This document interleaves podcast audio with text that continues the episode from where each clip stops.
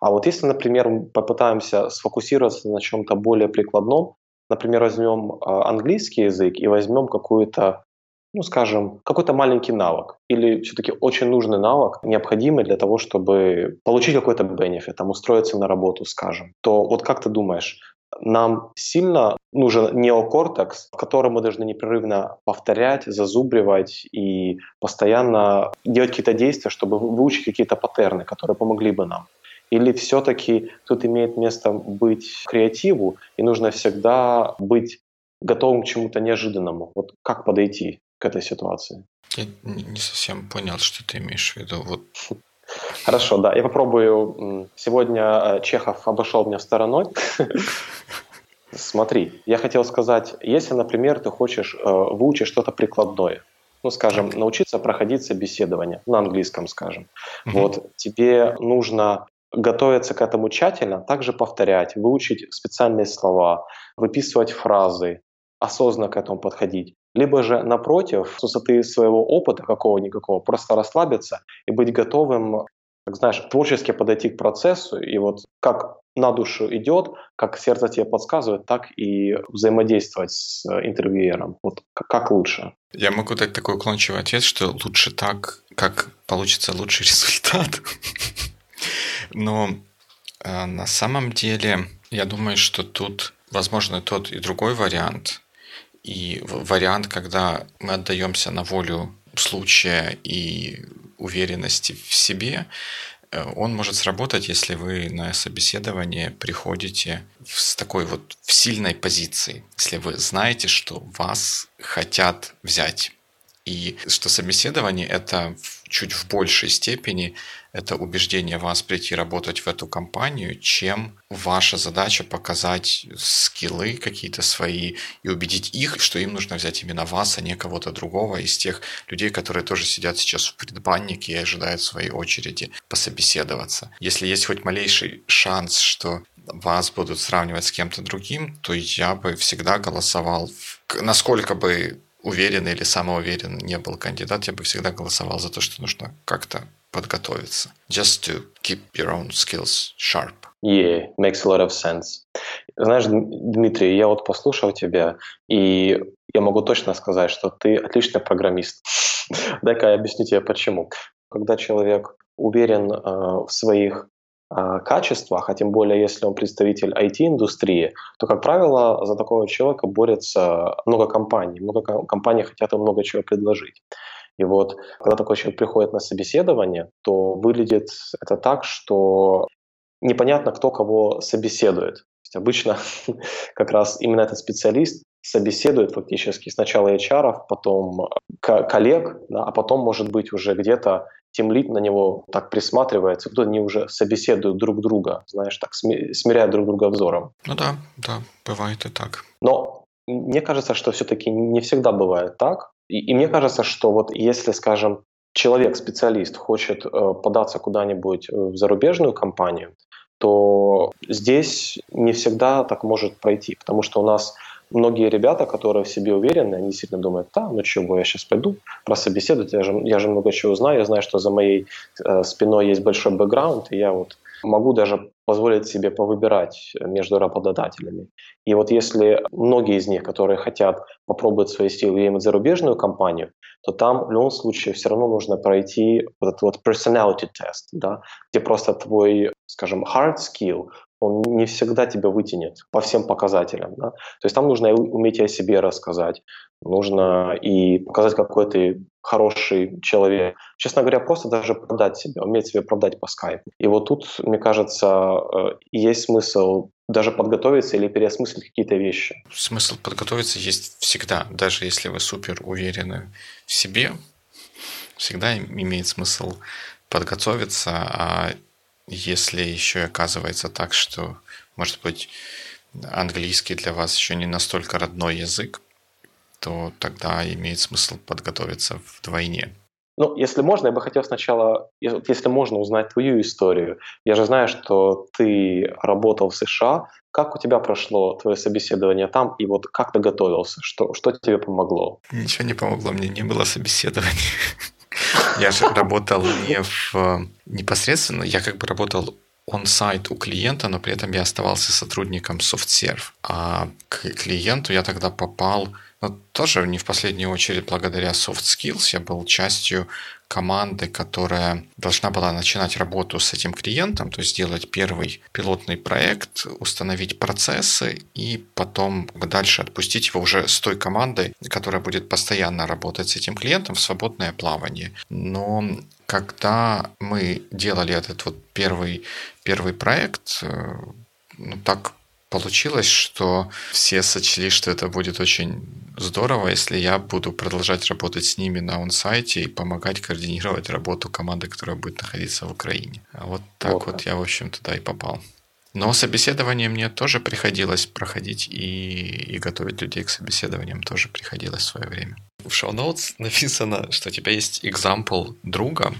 Но если бы я э, не знал, что ты сам учитель английского языка, и тебе особо не нужно готовиться к собеседованиям всяким айтишным, то я бы мог подумать, что это ситуация, знаешь, asking for a friend, когда ты стесняешься сам спросить, а говоришь, что вот, ну, там, другу нужно. Да, действительно, был у меня такой товарищ, э, и ему было позарез нужно, потому что сроки у него поджимали, а за границу очень хотелось, она манила его своими загадочными берегами, и он такой говорит мне, слушай, ну, давай подготовимся. Я вроде бы немножко учил английский в школе, немножко играю в игры на английском языке, поэтому мне кажется, я что-то смогу.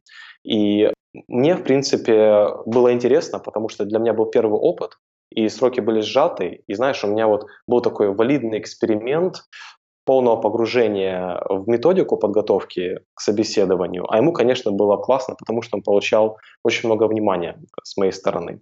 Но, с другой стороны, я понимаю, что, наверное, не у каждого может быть такой друг, который знает английский язык очень хорошо.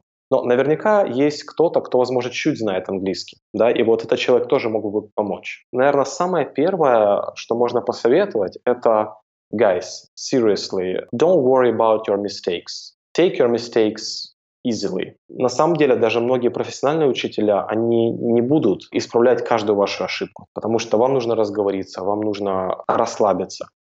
Поэтому нужно воспитать себе профессионала и тоже как-то не сильно реагировать плохо на свои ошибки. Все окей. По моему мнению, даже если ты не очень правильно говоришь на английском, но все же тебе есть что сказать, а уж тем более поделиться опытом, тебя скорее возьмут за опыт. Поэтому Первое, что нужно сделать, это а, не обращать внимания на ошибки и не думать о том, как ты говоришь, а скорее концентрироваться на том, что ты говоришь. И вот с таким подходом следует подойти к подготовке. Ты же понимаешь, что такой совет? Это почти что, ребята, можно не готовиться, потому что неважно, как вы говорите по-английски. Ну, это, это just kidding aside, ну, действительно, когда ты выходишь на собеседование, а собеседование это как и любое другое общение, это общение между двумя людьми. И никто из нас даже на родном языке не говорит чисто вот в таком вот разговорной ситуации. Вот как я сейчас угу. вот в таком вот разговорной ситуации сказал. Сложно и, и от себя, и от других требовать того, чтобы говорить абсолютно четко и чисто, но при этом важно, чтобы это было ну, достаточно fluent, и там, если где-то какое-то слово неправильное выскочило, то можно его там пере, пересказать, пере, переповторить, но главное двигаться вперед, а не впадать слишком в прострацию. И мне кажется, что вот здесь может сработать такой прием, не то, что, не то, что может, а он наверняка сработает. Прием у программистов есть такая штука, которая называется rubber duck debugging. Это когда ты ставишь возле компьютера, когда у тебя есть какая-то непонятная проблема, ты ставишь возле компьютера резиновую уточку и объясняешь ей, что происходит. И в этот момент у тебя, когда ты объясняешь кому-то другому, что происходит, на тебя снисходит озарение про то, а что же на самом деле не так. Вот как, в чем твое понимание ситуации отличается от того, что есть на самом деле, и где находится ошибка. Вот точно так же можно взять вот эту вот уточку и ей рассказать, например, какие-то стандартные ответы на, стан нестандартные ваши персональные ответы на стандартные вопросы собеседований. Да? Там, расскажите о своем самом интересном проекте, расскажите о своем последнем проекте, расскажите, о, почему вы хотите работать в нашей компании. Вот ответы на такие вопросы можно подготовить заранее и отрепетировать их заранее так, чтобы потом не спотыкаться на каждом слове. Да, абсолютно согласен. Более того, ну, мы же прекрасно понимаем, что, в принципе, если разобраться, можно понять, о чем вас спросят на собеседовании. То есть вряд ли там будет я не знаю, свободный пересказ Алисы в «Стране чудес». Можно просто взять и найти те вопросы, которые вот чаще всего повторяются. Но, знаешь, вот, с одной стороны, прием с это очень классно, очень такой мощный, так, знаешь, а, талисман путеводная такая резиновая звезда. Но, как говорят мои студенты, они говорят мне, Алексей, когда я начну говорить? Я им говорю, а вы начнете говорить тогда, когда вы начнете говорить. И они вроде понимают, что нужно начать, но у них все равно есть ступор. Поэтому здесь самый простой вариант сначала составить список вопросов, точнее даже не так, сначала сделать research компании, research uh, самых частых задаваемых вопросов, а потом просто сесть и спокойно прописать эти ответы в блокнот или uh, word processor. Потом попробовать их проговорить, потом просто убрать эти notes и рассказать это на диктофон, а потом просто прийти, сесть за свой стол, поклониться гуру уточки и рассказать ей все то, что ты уже, в принципе, знаешь, все то, что ты проделал на более таких вот простых стадиях подготовки. Да, это хорошая идея. Еще можно попробовать это не просто уточки рассказывать, а так как вот ты рассказывал про ситуацию со своим другом, которому повезло, что у него есть знакомый учитель английского, просто или коллеге какому-то рассказывать, или, может быть, где-то в компании, если вы проходите собеседование в условиях аутсорсинга на работу с каким-то новым клиентом, то, может быть, есть какой-то менеджер или еще какие-то люди, которые как-то вот этот весь процесс организовывают, и они могут сделать такое вот тестовое или проверочное, пристрелочное интервью, и это тоже будет э, большой помощью. Конечно, или можно просто, а, даже если нет возможности такого человека где-нибудь поймать, то взять, записать свое собеседование и выслать этому человеку, сказать, что он об этом думает. Я, например, так многих людей тестировал. Ребята записывались, присылали, и кроме каких-то самых основных ошибок, просто говорил, на что стоит обратить внимание, где еще стоит посерчить. Uh-huh. А вот, Дим, вот с твоей точки зрения, какие самые такие интересные ошибки, самые часто употребляемые интересные ошибки, которые стоит принять во внимание перед тем, как э, идти на собеседование. Возвращаясь к моему предыдущему стейтменту про то, что собеседование это точно так же общение, как, как и любой разговор между двумя людьми, то вот несколько вот тех вещей, на которые я всегда стараюсь обратить внимание, когда меня спрашивают, как готовиться к собеседованию, это сделать вот это вот общение таким максимально smooth, что ли. И одна из вещей, которую мы э, часто допускаем, когда говорим по-русски и волнуемся, мы начинаем использовать какие-то междометия. Одно из наиболее часто используемых, используемых междометий – это слово «ну». Нам задают вопрос, и вы отвечаете «ну, там вот так-то, так-то и так-то». «Ну, вот там так-то, так-то и так-то». И мы, мы друг друга понимаем, что такое «ну». А какой-нибудь English speaker, он вообще не знает, что такое «ну». Я даже больше скажу, что очень часто на занятиях люди, когда э, уходят в поток своих мыслей, что-то увлекательно рассказывают, они тоже говорят «ну». So, for instance, how was your weekend today? Well, it was quite a nice weekend. No, you understand that it was snowy, so I couldn't get out and take a, a long walk. Ну, You understand, right? ну, ты не смог полностью вжиться в роль, потому что первый раз, когда в самом начале, когда ты отвечал на свой импровизированный вопрос, ты правильно сказал well. Надо научиться заменять ну на well. Если вы хотите сказать ну, надо сказать well, I don't think it's a good idea. Or something like that. И это очень, очень сильно помогает. Это первая такая вот ошибка ну не ошибка, а вот что, что-то, что в итоге вот мешает такому хорошему течению разговора и, как следствие, хорошему течению собеседования, который разговор между двумя людьми, как мне кажется. А второй, а, второй момент – это то, что у нас тоже есть такой вот паттерн, когда мы что-то что-то говорим, а потом переспрашиваем «да, ну, сегодня же хорошая погода, да?» И мы можем переложить это и на английский язык. The weather was nice today, yes для англоговорящего человека это совсем непонятно. Это совсем другая схема интонирования, которая непривычна для, для них. И она может их повергать в замешательство, поэтому этого нужно просто избегать. Я не знаю, как, может, ты знаешь, на что это можно поменять, но я не знаю, на что это можно и нужно ли вообще поменять. Надо просто избавиться от такой привычки. Мой внутренний преподаватель говорит мне, что, наверное, нужно выучить такую штуку, как tag questions, да, вопросы с хвостиком, не так ли, не правда ли, но если говорить о ситуации собеседования, я почему-то вот не представляю, как такие вопросы могут быть там применимы. Я бы, наверное, mm-hmm. их вообще лучше избежал. Да, да, tech questions is like too, too complex. Если вы особенно не очень уверены в своих знаниях английского, то лучше избегать таких вот сложных конструкций, тем более, что там тоже и, и знающим людям есть где запутаться, потому что отрицание в английском языке, оно как-то совсем не так работает, как в русском.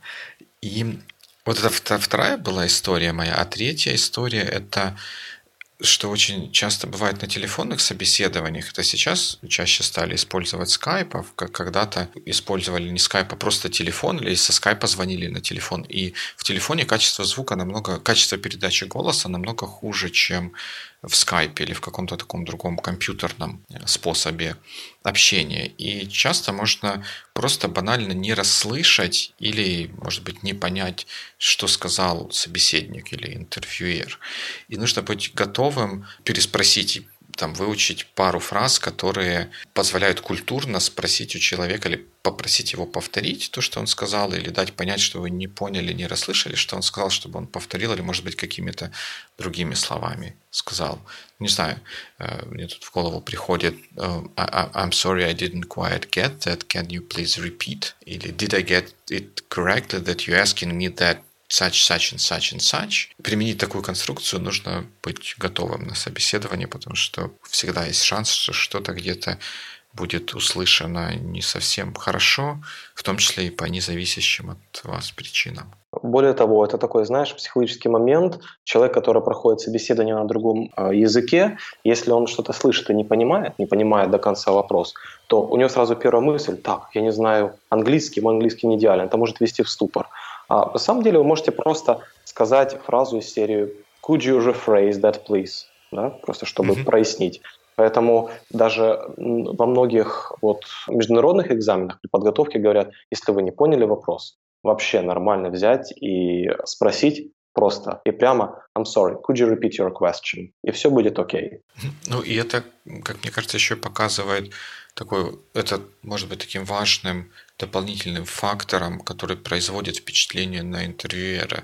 Ведь если мы берем себе на работу какого-то человека, мы ему задаем вопрос или, ну, условно говоря, даем какое-то задание, он его не понял, и, судя по всему, он, может быть, и понимает, что он его не понял, но он пытается его выполнять, это вообще не так угу. хорошо. Нам бы хотелось, чтобы он переспросил, уточнил и все-таки сделал именно то, что нужно, а не то, что он подумал, что мы сказали, что нужно сделать. Да, кстати, заметка э, для HR, если они, например, нас слушают, они могут взять себе на вооружение и спрашивать странные вопросы, чтобы смотреть, сможет ли человек спросить. Вы не могли бы это переформулировать или повторите, пожалуйста. Кстати, тоже хорошая идея. Знаешь, ты когда говорил про отрицание, мне э, в голову пришла одна из моих любимых ошибок, которая часто повторяется студентами. У нас в русском языке так, а в английском формально не совсем так. У нас, например, да, я могу спросить тебя, не правда ли хорошая погода? И по-русски нормально сказать, да нет, но погода классная. То есть могу в своем ответе употребить а, отрицание и утверждение. То есть, например, если я спрошу, don't you think it's a nice place to work? Конечно, я не могу сказать, no, that's a great place, или yes, I don't think the place is good. Да, то есть, если вы уже отвечаете yes, то туда, там идет только утверждение. Если это no, то идет только отрицание. Но лучше не запоминайте этого сейчас, просто избежите, избегайте необходимости говорить так. Потому что даже меня это sometimes throws off, когда еще что-то там говорят, говорят, потом говорит, no, I don't think so. Oh, man. Что же он на самом деле имел в виду? Да, точно. Также, как преподаватель, мой внутренний преподаватель подсказывает, что я должен рассказать о самых любимых ошибках э, студентов, в частности на собеседовании, и когда, в частности, мой друг и все, кто были после него, готовились у меня, допускали такие вещи. Ну, во-первых, это мой любимый синдром I think syndrome. И дело даже не в том, что слово sink, как уже наверняка многие знают, это либо раковина, я раковина, да, I sink, либо я тону. Даже если человек хорошо произносит это выражение I think, то есть соблазн повторять его многократно. So what do you think about this opportunity? Oh, I think it's a great opportunity. And I think I'll do a very good job in your company. And I think I'm the right person because. And also I think that I have the right kind of I think, I think, I think. То есть я думаю, что если человек собрался на собеседование, то ему стоит как минимум uh, выучить несколько синонимов на, на фразу I think. Например, можно сказать in my opinion, in, in my experience. I believe, uh, I guess, in my mind, uh, и все в таком духе. Можно вот просто взять и э, загуглить синонимы фразы I think, и просто вы удивитесь, сколько всего интересного есть, что, во что сразу захочется влюбиться. И еще то, что часто режет уши, это фраза это зависит от. И вот здесь программисты часто, ну, не только программисты, зачем же я о них так говорю, многие студенты говорят it depends of. Конечно, правильно будет сказать it depends on. Ну и такие вещи по мелочи, например, advices, да, это неправильно, нельзя сказать советы. Можно по-русски сказать советы, а по-английскому только advice, не может быть s. То же самое и с фидбэки. Вот забавно, даже в русском языке мы говорим я собрал фидбэк, я получил много фидбэков. Ну, это не совсем окей, okay, потому что в английском лучше говорить feedback, а не feedbacks. И вот еще один момент, который почему-то меня часто повергает в изумление. Не все знают, как лучше сказать по-английски «мне пришлось» или «я должен был». Вот такая ситуация. Вы говорите о вашем предыдущем опыте работы. Вы говорите было делать то, мне приходилось делать то. И тут человек сразу начинает лепить там I must, I should, I have to. И все это прекрасные слова, прекрасные глаголы, но только для настоящего времени. А если вы говорите о прошедшем, то фактически ваш лучший э, помощник это had to, и ничего другого вам не поможет. Так что можно брать на заметку. Да, еще много можно было бы говорить о, о разных распространенных ошибках. Например, if I will, да, ни в коем случае не стоит так говорить. Или, например, I do my job uh, good, да, я делаю мою работу хорошей. А лучше сказать I do my job well. Это лучше, наверное, может рассказать кто-нибудь, кто слушает ваш конкретный ответ на конкретный вопрос, а пока что просто запомните маленькие советы и попробуйте их уже применить. Тоже возвращаясь к тому, что мы говорили про заготовленные ответы на какие-то стандартные вопросы, вот там такие вот вещи, как I, I did my job well or something like that, они могут всплыть и исправиться еще до того, как вы попадете на собеседование. Один из моментов таких тоже технических, которые, мне кажется, полезно знать, прежде чем идти на собеседование, это как выиграть себе немножко времени, если задали вопрос какой-то, и нужно, нужно подумать, так вот сходу прям не начнешь отвечать. Худший вариант это сказать, ну, и вот так вот тянуть это, пока, пока думаешь. Или, или просто замолчать, когда это происходит по телефону, когда нет какой-то такой вот визуальной связи, человек на другом конце может вообще, он, он не знает, услышали вы его, поняли ли вы его, тут ли вы э, вообще. Поэтому молчать нельзя, но если нужно выиграть время, то надо за, заучить несколько фраз, которые помогают это время выигрывать. Что-нибудь let me think for a minute, uh, give me a minute, please, that is a good question. Вот что-то, что на автомате вылетит вылетит, вылетит с уст, но даст как, какие-то мгновения для того, чтобы собраться с мыслями и уже дальше начать полноценно отвечать на вопрос. Верно. Но знаешь, бывают некоторые такие вопросы, которые работодатель специально спрашивает для того, чтобы просто понять, where is your mind, как говорится. И это относится к категории open-ended question, когда о нем можно говорить вообще что, все, что угодно, как угодно, а человек слушает и думает, ага, вот, значит, о чем он думает, вот где он сейчас находится. И вот, наверное, самый классический пример – это вопрос uh, «tell me about yourself». И, как правило, он задается uh, как icebreaker, да, чтобы «hey, so hello, tell me about yourself». И вот здесь тоже, наверное, не всегда сработает фраза «okay, just give me a second, I'll just think a little and come back to you». То есть тут, uh, вот это один из тех вопросов, на которые лучше всегда знать, что да, отвечать. Да, на которые нужно приходить уже с готовым ответом. That's right. А вот как лучше интересно бы ответить на вопрос «tell me about yourself»? Мне кажется, что вот здесь лучше говорить э, не сколько о своей жизни, не сколько даже о обучении, не сколько о своих увлечениях, и что ты фан Океан Эльзы и э, любишь делать оригами или, например, ходить в гончарный кружок. Лучше действительно рассказать о том э, очень быстро, что тебе нравится в твоей работе, что ты э, любишь делать поза ее пределами, рассказать, э, что тебя вдохновляет, ну и чтобы это тоже максимально как-то было связано с твоей основной деятельностью. Так будет понятно, что ты как бы немного в теме. Ну да, я бы тоже сказал, что надо сначала сказать, там, чем ты сейчас занимаешься, что, что делаешь сейчас, что ты перед этим сделал. То, что mm, I studied for three years in the university. Okay, that, that tells me nothing. Скажи, что ты сделал. Я, I got a you know, bachelor's diploma from Dnipropetrovsk National University. It means something. И в конце я бы, наверное, даже больше одного предложения, по крайней мере, вот в таком начальном ответе на этот вопрос не отводил на всякие увлечения и хобби. And, и там в конце тра-та-та-та-та-та, and I also play guitar. Угу. Необычно студенты спрашивают, как выучить много слов, да, как скажем, зазубрить их, и чтобы они вот буквально слетали у тебя с уст, да, срывались с языка. Как так быть?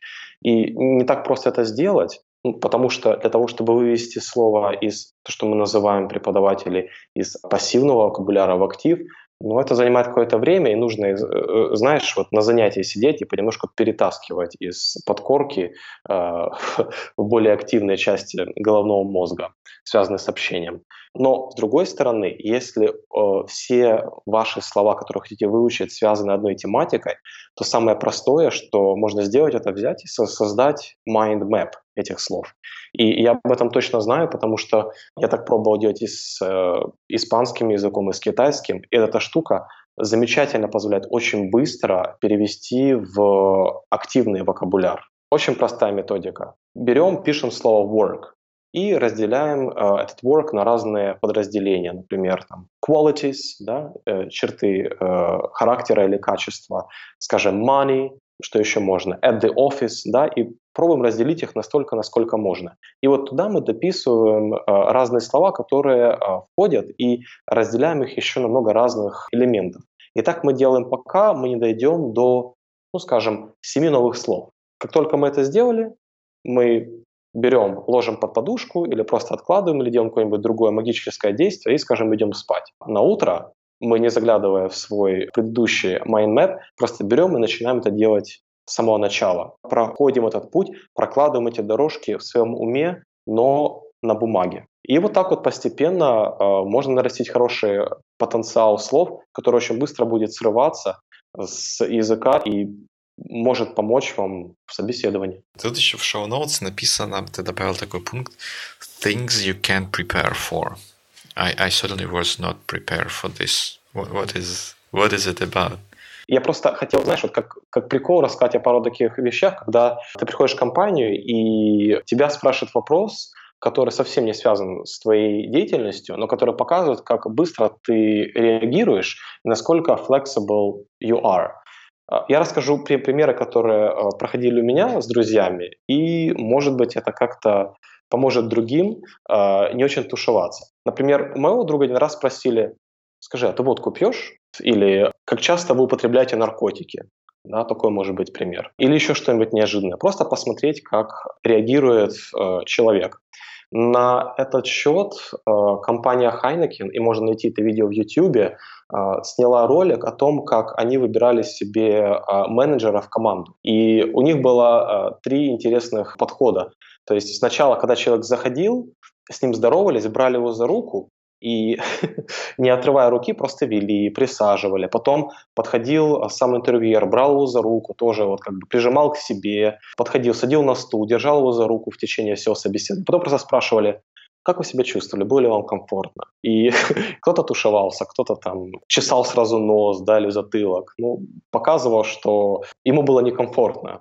Да? А некоторые, наоборот, говорили, да, все было окей, все было здорово, с улыбкой просто относились. Ну, это такие, по-моему, немножко жестоковатые истории про собеседование. Я такого никогда не слышал. Про, потому, что, на, на, потому что формально, я не знаю, мне кажется, в какой-нибудь американской, американская компания там про какие-нибудь наркотики не спросят, потому что там за это могут, наверное, даже засудить за такие вопросы. Да, потому что американцы изобрели адвокатов, а до этого у них с чувством юмора было намного лучше, да? Ну, тут, ну, ну, ну да, ну, ну какие-то неожиданные вопросы, конечно, могут, могут задать, но тут тоже я вот в такой вот э, девелоперской деятельности для девелоперов ни, ни разу не сталкивался с такими, с такими ситуациями. Ну вот я тоже немного таких ситуаций слышал, но вопрос о э, горючих жидкостях действительно был э, в практике. Это мне лично сказал мой товарищ, которого хорошо знаю. И не знаю, что кажется, в принципе, людям, которые в сфере хай-тек, им вообще, наверное, не свойственно задавать большое количество психометрических вопросов. Даже вот вопросы «расскажите о пяти ваших сильных качествах» или «расскажите о том, как вы видите себя в нашей компании через пять лет». То есть даже такие, собеседования, такие вопросы на собеседованиях не часто задаются. Но с другой стороны, если человек из другой страны хочет податься куда-нибудь а, в Европу, то его что-нибудь такое могут спросить, может быть, совершенно отвлеченное, чтобы посмотреть, насколько вот этот человек с этим mindset, с этой mentality может вписаться потенциально в команду. То есть как он реагирует, насколько он right fit for the team. Так что мне кажется, если собеседовать на английском языке, и если э, есть возможность релокейта, то нужно быть готовым к тому, чтобы Просто быть расслабленным и готовым к абсолютно любым вопросам и отвечать спокойно и легко. Ну, как-то так. Да, как- как-то так. Ну, я не знаю, я, наверное, почти все, что про собеседование знал, рассказал. Я думаю, что со своей стороны я перечислил те вопросы, которые вот э, волновали нас, меня и моих друзей при подготовке к собеседованию. Так что все, что остается, это пожелать натхнения и правильного настроя всем тем, кто будет проходить собеседование, и удачи. Ну, на самом деле, не только это. Если вы проходили собеседование и столкнулись с какими-то сложностями или вопросами, или еще чем-то, что могло бы помочь тем, кто будет после вас проходить собеседование на английском, вы нам обязательно расскажите, а мы потом всем расскажем в следующих выпусках. Да. Вы знаете, где нас найти. Комментарии можно оставить на сайте Sonar One или на Фейсбуке. Будем рады вас услышать. До новых встреч в эфире. Всего доброго. До скорого.